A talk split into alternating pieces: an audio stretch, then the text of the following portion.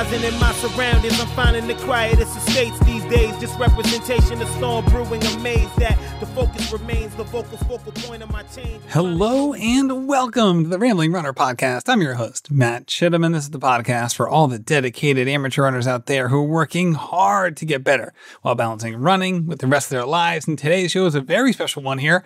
It is the five year anniversary of the first Rambling Runner podcast episode. That's right, the birth of Rambling Runner. Happy birthday! Five years old. It feels great. So, this podcast is coming out on July 11th, which is the exact same day as the first Rambling Runner podcast. And I gotta tell you, I'm really excited to talk about this because I get a lot of messages about how to start something, whether it's a podcast or a lot of things in running media. But I think ultimately, some of the things that I've learned creating this show, um, and that many of the things I've done have not been successful. Let me just throw that out there right now. it's like this has turned into a full time job, and wow, what a blessing. I never thought that would be the case. And I'll talk about that in a second. But there have been plenty of missteps and plenty of things that didn't work. And ultimately, that's totally fine too. But it's, uh, I get questions about this all the time. And I thought, what better way to talk about some of the things that I learned on this journey to help you maybe create something of your own, whether it's in the running media space or any other space. And these are lessons that I still think about today as I'm planning out new ventures. hint, hint, some things to come in the mix, but we're not going to talk about that today. We're going to talk about the Rambling Runner podcast and some tangents for Road to the Trials, which we've had two seasons of Road to the Trials, and they were a lot of fun too. But plenty of things I learned from this show and that show have kind of come together to create something that I never thought in a million years that my primary income would come from podcasting. Absolutely never. And yet, here we are. And it's just awesome. It really is the highlight of my life. And it's just so much fun. So, five years ago today, what happened? How did this start? It's really very simple. I was working at Providence College at the time. I was a major gift fundraiser. It was a job I enjoyed. I had a really good friend who was the head of the marketing department. And after me haranguing him time and time again that they should create basically the first college podcast because they were already interviewing so many people for the alumni magazine and the blog on the on the pc.edu website. I just kept telling them, hey, just record the interviews you're doing and put them out as a podcast. And about six months after me continuing to do that, he said, Hey, we're starting our own podcast. We got all the equipment. And this was when you needed a lot of equipment to start a podcast. It, there was a technological hurdle to start one. And I said, Hey, man, that's great. Congratulations. And he said, Well, there's one catch. You have to be the host.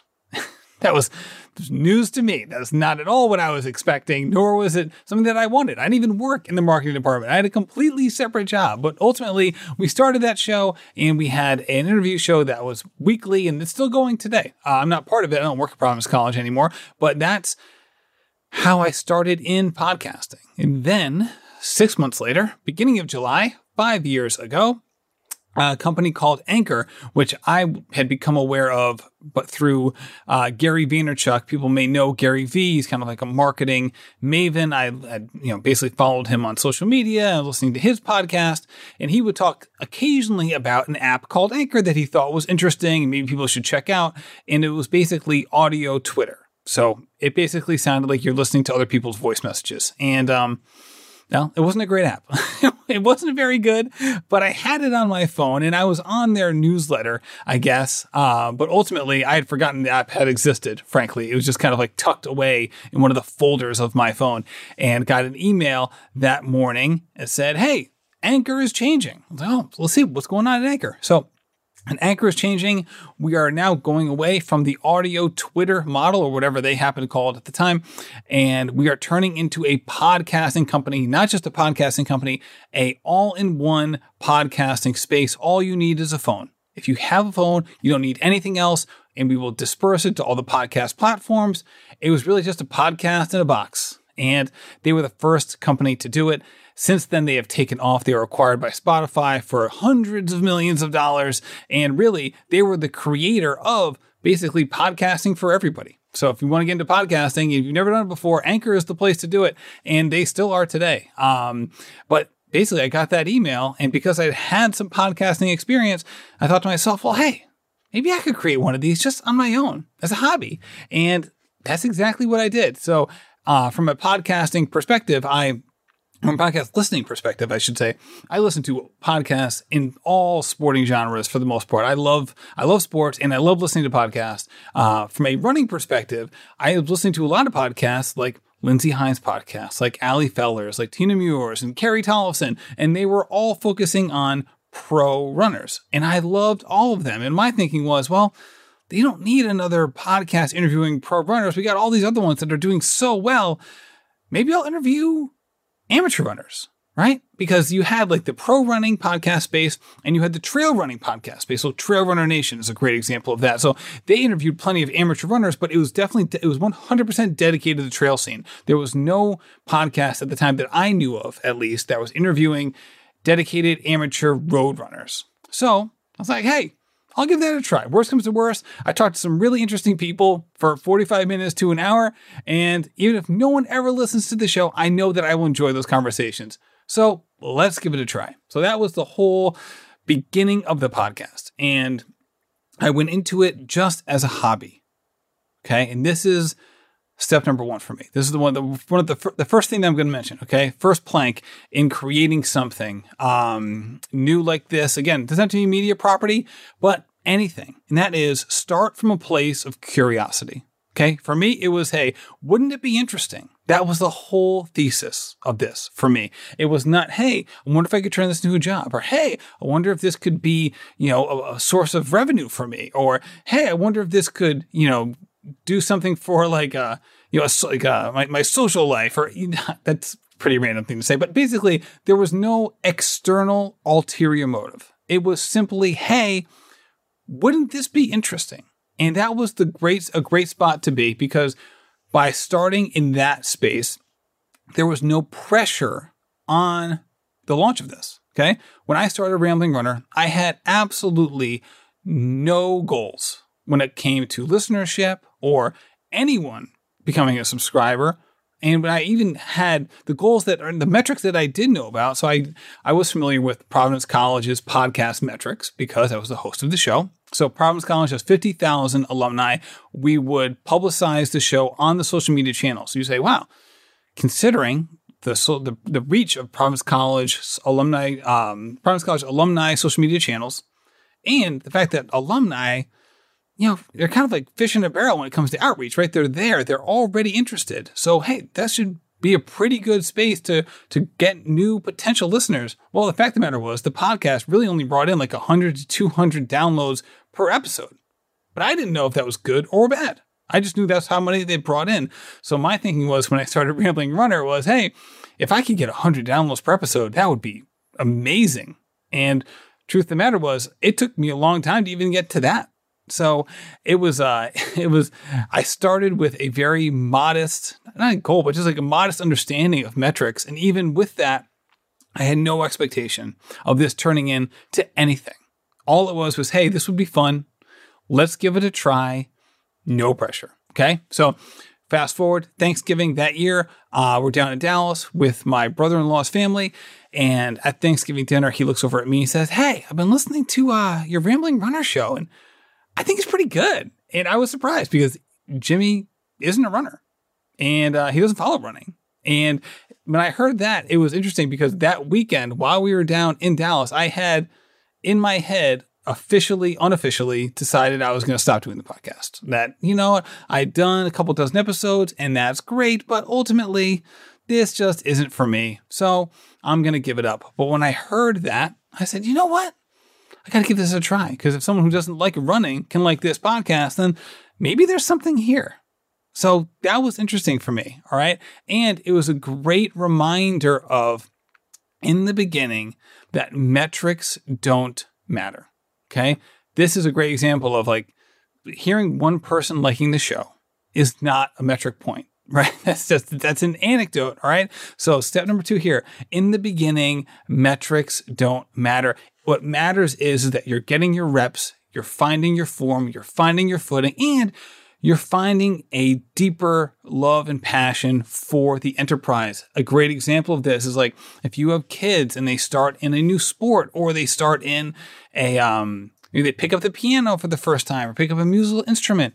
In the beginning, it's not about, hey, how's their improvement, right? The most important thing in the beginning is that they're getting an appreciation for the new endeavor, that their that their love for the new endeavor is increasing, right? This is why really good coaches for youth sports or for um, you know young young folks who are picking up an instrument, the best coaches and teachers for those folks aren't the people that know the most.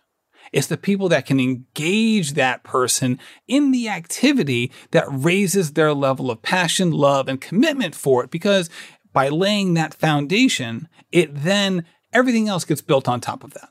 Okay. Everything else in the beginning, the metrics and the signs of improvement from an external perspective simply don't matter. So do not get weighed down by that. Do not get weighed down of like, hey, I'm on my fifth episode, but here are my numbers and how does it compare to your numbers at five episodes or this person's numbers at five episodes or what what is like the linear path here? What can I extrapolate from my current growth trajectory? It's, it's five episodes, man. There's nothing you can extrapolate from anything at all, ever. It's too early in the process. And just because something can be measured doesn't mean it's worth measuring or that it matters. Okay. Another key thing here with with point number two, when I say in the beginning, metrics don't matter, the key point here is not just the second half of that sentence of does that the metrics don't matter. It's the it's the, the start of the sentence. In the beginning. Because ultimately, the beginning is a period of time that is a lot longer than you think it is. Okay.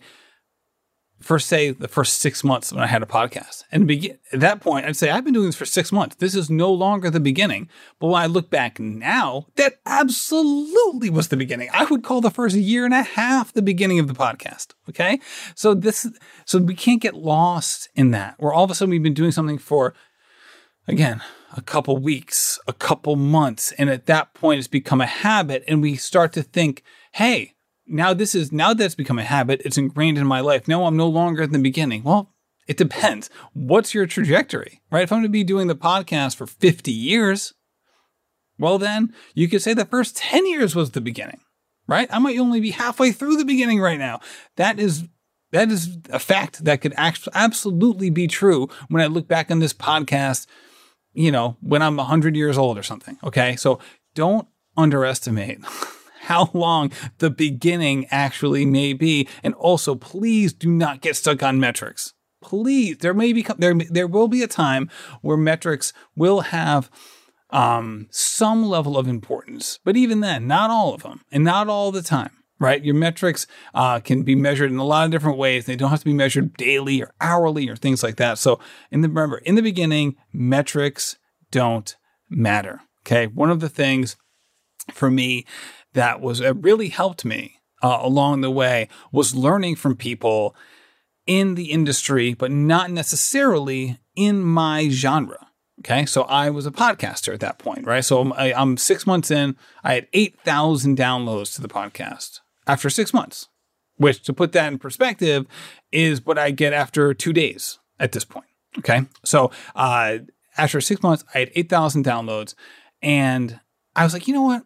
I want to I want to step it up here. This has been fun. It's been interesting. But if I'm going to do this, let's really try to ramp it up a little bit and see if I can actually take this to the next level. Now that I have experience, I've been doing the, at that point, I've been doing the Providence College podcast for a year. So I was basically having, getting a lot of reps in the podcast space, comparatively speaking, especially for people new to the space that, because at that point, again, before Anchor, becoming a podcaster was really hard. Now with Anchor, it's kind of like blogging anyone could have a podcast, just like anyone could have a blog. So I was get, starting to get a lot of reps. And I was thinking, figure out like, how can I do this better? Now, finding out what you can do better and learning from other people, I think it's important not to stick to your own genre. Okay. Certainly learn from your own genre, but be understanding that there's plenty to learn outside of that because there is so much information from different fields that can play a part into what we are doing. So I learned a ton, and I'll talk about this uh, next up as well from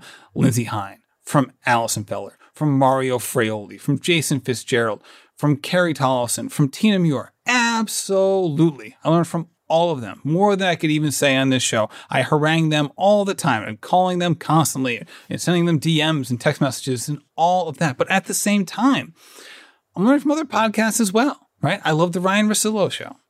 I love the Bill Simmons show. I love the Malcolm Gladwell. Who doesn't like Malcolm Gladwell's uh, podcast, right? There are so many things to learn from all of these podcasts, and they have all have different positives that I really and truly enjoy. And at the same time, there's also aspects to that show or those shows that maybe I'm not the biggest fan of. And learning and understanding what some of those things can be, and understanding that, hey, just because I may not be a fan of that aspect of the show doesn't mean I'm turning it off either. And that's another big thing, right? There's, um, there's maybe there's guests on, say, the Bill Simmons podcast, and I'm not the biggest fan of. But you know what? That's fine.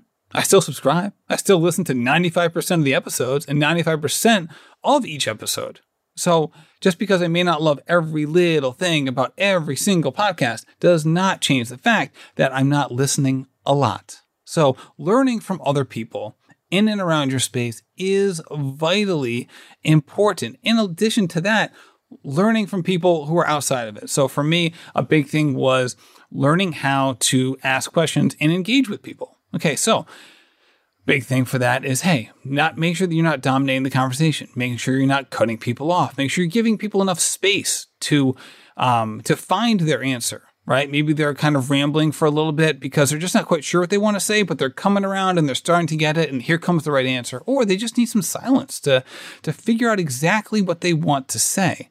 Another thing, especially with my show, was understanding that the vast majority of people that I talked to had never been interviewed before. So while they may bring a level of excitement and anxiety that comes with doing something new that maybe a professional wouldn't, right? A professional runner might come on a show and hear the, a question for like the 10,000th time that they've already heard and it's hard for them to get pumped up and engaged about it. I would often have the opposite problem where getting people to talk really wasn't that difficult, but it was more making them feel comfortable so that they would do that and learning how to do that um, was interesting and learning from experienced interviewers um, how to you know how to get people into that zone was vitally important Is something that uh, hopefully I feel like I've gotten better at over time. Uh, I, I definitely know that I've gotten better at that over time. Uh, but it's definitely things that I have to improve on, right? There's definitely room for growth as well. There's sometimes I slip. Sometimes I'm not as good as I as I should be or have been in previous episodes. And part of that again is learning from other people and not just within your genre. Another part of that, especially, is for for marketing purposes, right? So if you're starting a new venture and you're trying to figure out the best way to connect with potential audience members or doing it through, doing so on social media or maybe uh, through email marketing and things like that or newsletters like learning learning best practices in those fields can have absolutely nothing to do with your genre. And that's another important thing right? Be- learning how to become a good writer a good editor good on social media it might have i might not have to follow anybody in the running space to do that right? You can look at all sorts of things, right? There's a lot of ways to gain uh, attention for an endeavor, right? So I might not be the biggest fan of Barstool Sports, but I do on occasion engage with their social media, not engage with it, but like I'll, I'll, you know, scan their social media presence because they built up Barstool Sports to rival ESPN from nothing. So how did they do that? Well, I'm not Barstool Sports, and there's parts about their business model that I absolutely dislike 100%. But there's also aspects from it that, hey, maybe if I learn from how they do X, Y, Z, I can, you know, take that and you know overlay it onto something that I'm doing, and maybe I can make that uh, a positive thing. So uh, that's an important important feature um, that hopefully I continue to do. And it's one of those things where you got to continue to do that uh, over time, not just as you're trying to get started, but also in order to make sure that things don't get stale and stagnant and that you know you want to continue to grow. And not that growth is the the number one thing or the most important thing but you know if you can grow by learning from other people then why not do so?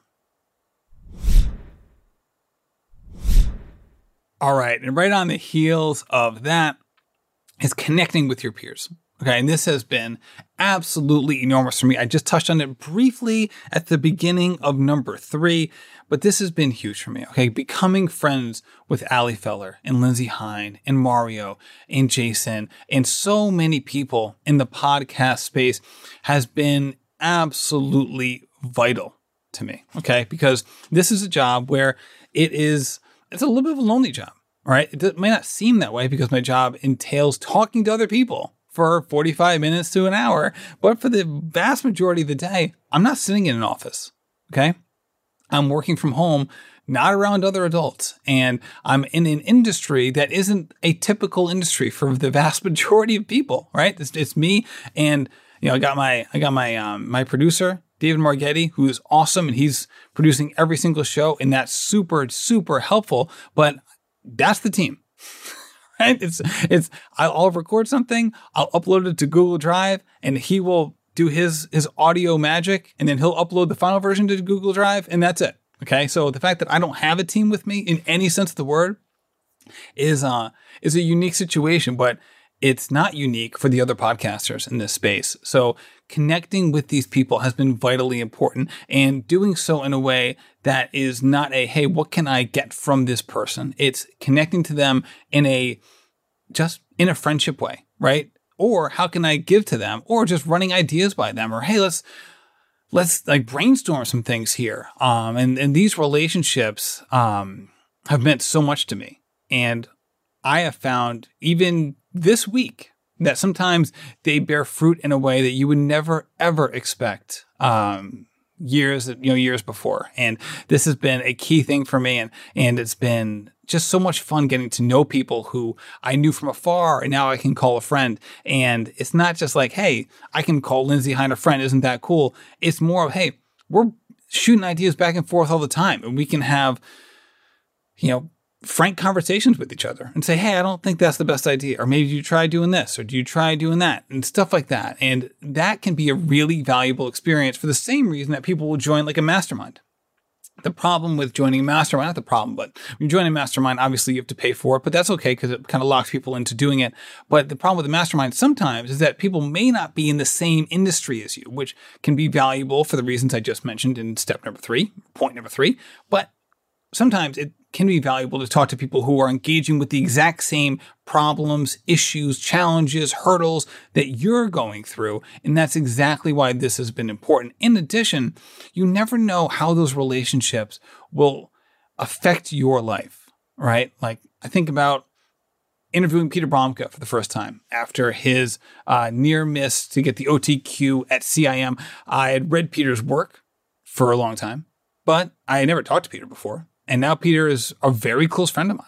And that's somebody who I run ideas by all the time. If you were to find Peter, just pick up his phone and look at all the times I call him or text him each week, right? I love talking to Peter, throwing ideas off of him.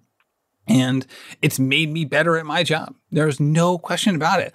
But at the same time, it's also, you know, a very fulfilling relationship. And I just want to say if you're going through building something connect with the people in the industry, not because you might get something tangible out of it. It's not a transactional relationship. It's a holistic relationship. It's a comprehensive relationship that will bear fruit. Sure. But if you approach it in that holistic, comprehensive way, you're going to get so much more out of it in the long term. And hopefully they will too. hopefully you'll be able to improve their life as well. And if you can have that kind of interaction with people in your industry, it's going to make your life so much better and your professional success so much better as well. And that was something that um, I uh, I'm just so glad I, I I did that because I did not do that in other areas of my life. I remember when I was a college basketball coach, um, I heard all the time the importance of doing this, and I didn't do it.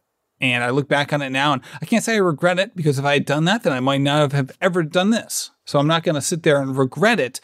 But I would like to think that I learned from my mistake. And hopefully now I can continue down this path. All right, last point. I will I will say there's a bonus point as well. But point number 5 is making sure that you're trying interesting things that are a pivot from the core thing that you do.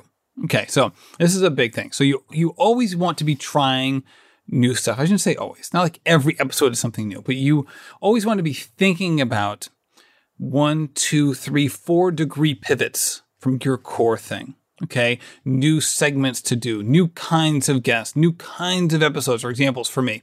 Um, right. a new series, right? We started Road to the Trials. Was a brand new series for me. I had seen it, you know, done in other sports. It's like, hey, wouldn't it be cool if we did this for running? I had not typically talked to pros, but I felt like there was a, a, a chance where this could be really engaging for a lot of people to talk to pros that were at the highest level, but maybe people who weren't like completely all in the public eye all the time that people could learn more about over a sustained period of time. And, you know, there's other things that, that I've tried that sometimes they've worked and sometimes they haven't, right? Sometimes they don't work, but you learn from those and try new things because you, because again, you never know what's going to stick, but you don't want to try things that are too wild from what your core thing is, right? So I think this is a big thing is these small little pivots to see, to test the edges of what's possible and what people can learn from. Okay. Or learn from what you can learn from your audience about what they might like. So for me, a good example that didn't work was I started inter- as the show became more popular. Um, I became a little bit more well known. So I got to the point where if I asked a pro athlete to come on the podcast, a pro runner, that oftentimes I would get a yes. And that was super exciting, right? I mean, it was kind of, I'm not going to lie, it was kind of an ego boost. Like, oh, you've heard of the show? Like, oh, you want to come on the show? Like, wow, this is absolutely fantastic. I I know I had no idea you even knew the show, and so on and so forth. And having these people on was um really exciting for me. I was fans of theirs. I was excited to have the conversation. I was excited that they even knew the show was right. All positives. I thought this was a an absolute 100% home run. And then I looked at the metrics after the show wow, these episodes were getting more listens than than my amateur episodes. Like, wow, maybe I should do this more often. And people may have heard me tell this story before, but ultimately, that whole situation was a red herring. It, I was completely off the scent. What was happening was is that say I would have on a pro runner who was very popular, instead of it bringing in more guests to the show to stay, it would just bring in get bring in listeners that loved that runner and then they would never come back to the show. So I was alienating my core audience that didn't come to my show for pro runners, right? That's why they go to the other shows. They, they come to my show to hear about inspiring amateur runners or to hear from coaches that can help them improve or other professionals who can help them become better runners, right? That's where my show fits in. So I had these pro runners on, and all of a sudden I'm getting these good numbers, seeing these numbers spike, but then they started to dip. Why did that happen? Well, the people who came to listen to the pros were no longer around. And then some of the people who came to listen to the amateurs, maybe they stopped subscribing because I wasn't interviewing the amateurs as much. So it was not that great of a pivot. But luckily, I learned from my mistake and you move on. And ultimately, I'm glad I gave it a try because it's important to try things, but it's also important to learn from those pivots. So you gain the knowledge from what worked and what didn't, and you try to evaluate it in an unbiased way. And that's another big, big important thing. Another thing that didn't quite work that I thought was going to work really well was Fail Forward Friday. So we had a series where people would come on and they would talk about ways that they had failed in their life where at the moment in the moment they thought wow this was this was really tough and it was heartbreaking and it was really tough for me to deal with. But in retrospect, that failure catapulted me to new heights that I never would have imagined in that moment of failure. So I was so excited for this, and I, I started pitching it around. I actually started pitching it to some pros to say, hey, you know, their pros, their failures are often very public. So sometimes people may have known about their failures, maybe they'd want to talk about it, and it would be an inspiring thing to us amateur runners who, when we see pros, we think, oh man, these are people who, who you know, maybe they, have small little things that happen that are that are um, that are wrong, but they don't fail on the on the grand scale because hey, look at them, they're pro runners, right? Like things are working out pretty well for them. So I talked to some pros about coming on the show and doing it, and it was amazing. Every single pro I asked to come on to do it was absolutely all in because they don't get to talk about that stuff very often oftentimes they get asked the questions of like, hey, tell me what it was like when you succeeded, or hey, you just won a race, let's talk about it. And those can be really fun conversations. And I listen to those conversations all the time on other shows, but they didn't have the fail conversations very often. I was like, this is great. All right, let's do it. So I do the shows, and as fun as they were to record, as much as the pros liked doing them, the listenership was okay. Not great, but not enough to make to make a hard decision in terms of whether I wanted to do it or not. But what happened was and became very clear that this was not sustainable was that while pros were more than happy to talk about their failures, amateur runners weren't. They did not want to talk about it. So I kept putting out like, hey, if you want to be if you want to be on Fail Forward Friday, let me know. We'll come on. We'll do 15 to 20 minutes. Be this will be great. And pros were saying yes. Amateurs did not want to do it. So while there may have been an appetite to listen to those episodes, there was not an appetite to uh, be part of them, which was not a sustainable business model for me. So ultimately, we sacked it.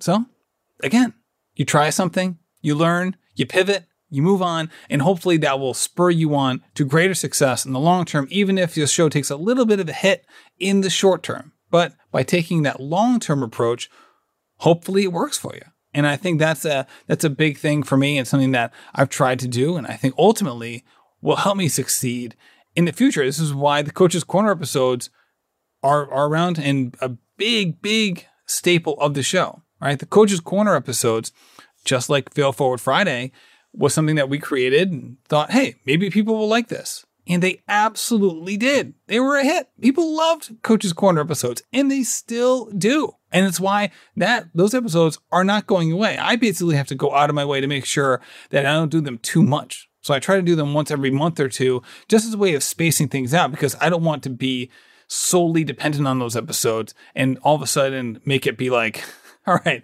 we had enough of the coach's corner episodes, Matt. Let's move on to some of the other stuff. So those are my five pointers, tips, whatever thing, whatever. Five, five points for starting your own venture and enjoying the process and maybe, maybe making it something that's pretty big. And luckily, um, that's exactly what this turned out to be. Uh, I never would have guessed it in the beginning, but that's how it turned out. And I think these are some of the things ultimately, when I look back, that I would say if I'm starting a new venture, I would use these principles to start that new venture. And there is going to be another one coming down the pike. Nothing soon, nothing in the summer. Maybe in the after the summer. Maybe after the summer. We'll see. Um, actually, I shouldn't say that. I know. I know it's coming. But ultimately, uh, I don't want to talk about that right now. But I'm I'm I'm thinking about these things because I'm resetting my brain in terms of all right, what are the things that I've learned from starting this business, and how can I pro how can I take that those points and the failures and the successes and apply it to a new venture? Because what's the point of learning all this stuff if we're not going to uh, if we're not going to use that wisdom, right? Uh, so the last thing, and this could have been the first point, but I'm going to save it for the end because it's so sweet. We want to make sure that we go out on that high note. Is you have to enjoy what you're creating. You have to, because there are going to be many days when you just don't want to do it. And if you don't love it, if you don't have a passion for it, if it's not something that you truly enjoy doing and you're doing it for other reasons and you think it might be a moneymaker, so you're getting started, or you're doing it for this reason or that reason, or you're doing it because your mom said you should do it, or you're doing it because your grandma thought you'd be good at it, or who knows what your reason is. Ultimately, if you're not in love with it and you're not a big fan of what you are doing, then you will not have the consistency that you need in order to be successful in the first place. Because there are many days when even now I don't want to record an episode and it has absolutely nothing to do with the guest. It's just I don't want to do it. I just I'm over it. It's eight o'clock at night. I just don't want to do it. Or it's the middle of the day. I got stuff to do. I don't want to record an episode. And again, this has nothing to do with the guest I may be talking to that day. I'm lucky enough to talk to some amazing, amazing people. And luckily, the guest carries the show. You guys don't listen to this, the Rambling Runner podcast to listen to me, thankfully which maybe I shouldn't be doing a solo episode if that's the case, but uh, you listen to for the guests, and that's why I like doing it too. Uh, but ultimately, if you don't love doing it, then you're not going to be consistent, and if you're not going to be consistent, it's never going to be successful. Does that remind you of anything? Running, perhaps, right? If we're not consistent with running, if we're never going to reach our potential, we're never even going to become close to our potential.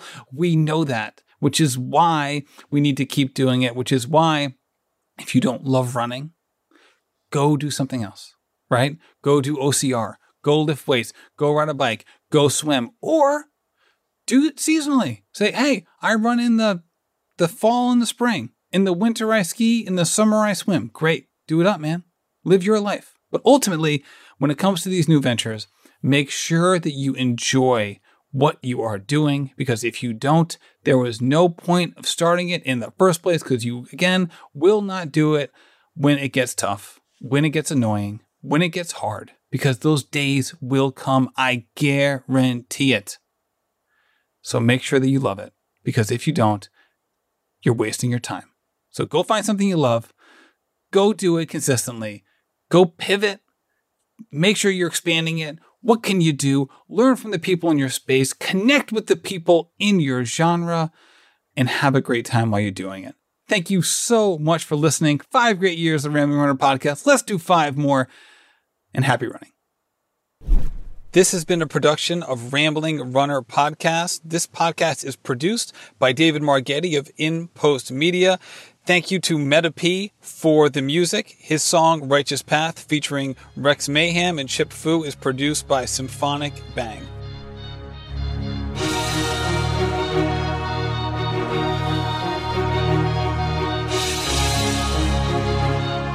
Yeah. Enterprising in my surroundings, I'm finding the quietest estates these days. Just representation of storm brewing. Amazed that the focus remains the vocal's focal point of my change. I'm trying to show this industry.